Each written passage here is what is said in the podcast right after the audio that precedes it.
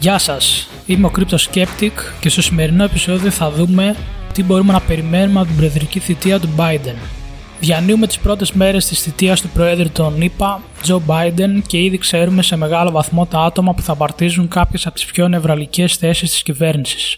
Με τα μέχρι τώρα δεδομένα, οι θέσεις δεν έχουν επικυρωθεί επίσημα από τη Βουλή. Τη θέση του Προέδρου της Επιτροπής Κεφαλαγορών θα καλύψει ο Γκάρι Γκένσλερ, Υπουργός Οικονομικών η Janet Yellen, υπεύθυνος για το OCC ο Michael Barr και ο Chris Brammer για πρόεδρος του CFTC. Οι συγκεκριμένες θέσεις, όπως έχει δείξει στο παρελθόν, έχουν αποτελέσει κέρυες για την νομοθέτηση των κρυπτονομισμάτων. Η Επιτροπή Κεφαλαγορών είναι υπεύθυνη για τη ρύθμιση κανόνων και επίβλεψη σε περίπτωση που υπάρχει χειραγώγηση των αγορών. Το γραφείο OCC είναι μια ανεξάρτητη αρχή που είναι μέρος του Υπουργείου Οικονομικών και επιβλέπει τους κανόνες που λειτουργούν οι τράπεζες. Το CFTC είναι η επιτροπή που ελέγχει τις αγορές των όλων των commodities όπως ο χρυσός, ασίμι, πετρέλαιο κτλ. όπως και την αγορά των χρηματιστηριακών παραγόγων. Η Επιτροπή Κεφαλαγορών έχει αρκετά μεγάλη επιρροή γιατί όπως είδαμε το 2017 με τα ICOs, Initial Coin Offerings, είχαμε αρκετά κρυπτονομίσματα που μάζεψαν λεφτά από τον απλό κόσμο με σκοπό να διαθέσουν στο μέλλον κάποια tokens ως αντάλλαγμα. Πολλά από αυτά τα project που έκαναν το ICO δεν είχαν καν λειτουργικό δίκτυο μήνες μετά την ολοκλήρωση της συγκέντρωσης των χρημάτων. Στις παραδοσιακές αγορές, η διαδικασία για συγκέντρωση κεφαλαίου από απλούς επενδυτές από τις εταιρείες λέγεται IPO, Initial Public Offering, και ελέγχεται με αυστηρά κριτήρια από την Επιτροπή Κεφαλαγορών. Λόγω του ότι τα ICOs είχαν παρόμοια στοιχεία με τα IPOs και φυσικά σχεδόν κανένα από αυτά τα ICOs δεν ζήτησε άδεια της Επιτροπής Κεφαλαγορών για να μαζέψει λεφτά για το κρυπτονόμισμα, η Επιτροπή έκανε μήνυση στις εταιρείες που ήταν πίσω από τα κρυπτονομίσματα, διεκδικώντας αποζημίωση για παράνομη διανομή επενδυτικών συμβολέων και αποζημίωση για τις ζημιές που υπέστησαν επενδυτές, ειδικά μετά την πτώση της αγοράς το 2018. Από τις πιο γνωστές περιπτώσεις ήταν αυτή του EOS, που μάζεψε 4 δισεκατομμύρια δολάρια και πλήρωσε πρόστιμο 24 εκατομμύρια δολάρια για παράνομη διεξαγωγή του ICO. Η περίπτωση του Telegram επίσης έγινε πρωτοσέλιδος στα γνωστά site με ειδήσεις για κρυπτονομίσματα. Το πρόστιμο ήταν 18,5 εκατομμύρια δολάρια και επίσης αναγκάστηκε να επιστρέψει 1,2 δισεκατομμύρια δολάρια πίσω στους επενδυτές από τα λεφτά που μάζεψε από το παράνομο ICO. Επίσης είχαμε και πρόσφατα τη μήνυση της Επιτροπής Κεφαλαγορών προς τη Ripple για την παράνομη πώληση του κρυπτονομίσματος XRP από το 2013 έως σήμερα. Η αξία αυτών των πωλήσεων υπολογίζεται συνολικά στα 1,3 δισεκατομμύρια δολάρια. Η περίπτωση της Ripple είναι πιο περίπλοκη γιατί δεν έχει διενεργήσει ICO. Ακόμα είναι στη φάση που θα υπάρξει δίκη και μπορεί να πάρει χρόνια μέχρι να βγει απόφαση. Όλες αυτές οι ενέργειες έγιναν από την προηγούμενη κυβέρνηση. Ο προηγούμενος πρόεδρος της Επιτροπής Jay Clayton δεν είχε κάποια σχέση με τα κρυπτονομίσματα πριν τη θητεία του.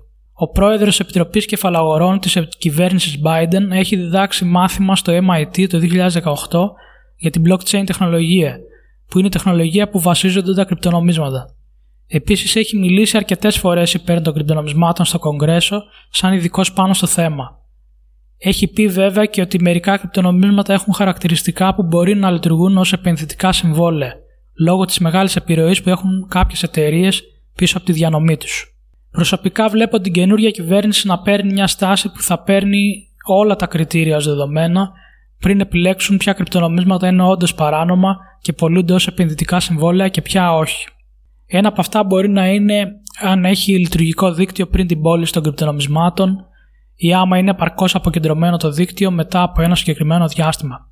Πιστεύω ότι θα δούμε για πρώτη φορά νομοθετικό πλαίσιο που θα ορίζει με σαφήνεια ποιες είναι οι παράμετροι που ορίζουν τι είναι επενδυτικό συμβόλαιο στον χώρο των κρυπτονομισμάτων και τι δεν είναι. Μέχρι τώρα βασιζόμασταν σε ένα νόμο του 1933, το λεγόμενο Howey Test, για να δούμε αν κάτι είναι επενδυτικό συμβόλαιο. Όλες οι κατηγορίες της Επιτροπής Κεφαλαγορών μέχρι τώρα βασίζονταν σε αυτό. Προφανώς και ένας νόμος τόσο παλιός δεν μπορεί να έχει εφαρμογή σε μια αγορά τόσο καινοτόμα όπως αυτή των κρυπτονομισμάτων. Μια άλλη παράμετρος που πρέπει να λάβουμε σοβαρά υπόψη είναι ότι η αγορά των κρυπτονομισμάτων είναι παγκόσμια και με το να κατηγορεί η Επιτροπή Κεφαλαγορών τον είπα ένα κρυπτονόμισμα ότι είναι επενδυτικό συμβόλαιο, δεν είναι και ό,τι καλύτερο από άποψη οικονομικού ανταγωνισμού με άλλες χώρες. Μια τέτοια απόφαση στην ουσία δυσκολεύει τα αμερικάνικα ανταλλακτήρια που τα επιβλέπει η Επιτροπή Κεφαλαγορών, γιατί θα πρέπει να πάρουν ειδική άδεια για να μπορούν να διαθέσουν το συγκεκριμένο κρυπτονόμισμα στο ανταλλακτήριό τους. Αυτό σημαίνει παραπάνω έξοδα σε δικηγόρους και ειδικά άτομα που χειρίζονται τέτοιες υποθέσεις. Η πιο απλή λύση θα είναι να μην το διαθέσει. Εκεί όμως έχει πόσα ανταλλακτήρια ανά τον κόσμο που θα μπορούσαν να το διαθέσουν γιατί η Επιτροπή Κεφαλαγορών έχει επίβλεψη μόνο σε ΣΥΠΑ. Έτσι δημιουργείται ένα αρνητικό κλίμα και ένας άνισο ανταγωνισμός προς επιχειρήσεις που έχουν βάση, τη βάση τους στη ΣΥΠΑ. Αυτό μπορεί να βάλει τη ΣΥΠΑ σε μειονεκτική θέση στο παγκόσμιο στερεώμα σε μια τεχνολογία που βλέπουμε ότι η Κίνα είναι αρκετά πιο μπροστά. Όπως έχουμε πει σε παλαιότερα επεισόδια, η Κίνα έχει ήδη ξεκινήσει να... τη δοκιμαστική λειτουργία των CBDCs. Α πάμε στο Υπουργείο Οικονομικών. Εκεί η Janet Yellen έχει κάνει πρόσφατα δηλώσεις ότι το... τα κρυπτονομίσματα σε αρκετές περιπτώσεις έχουν χρησιμοποιηθεί για χρηματοδότηση παράνομων ενεργειών.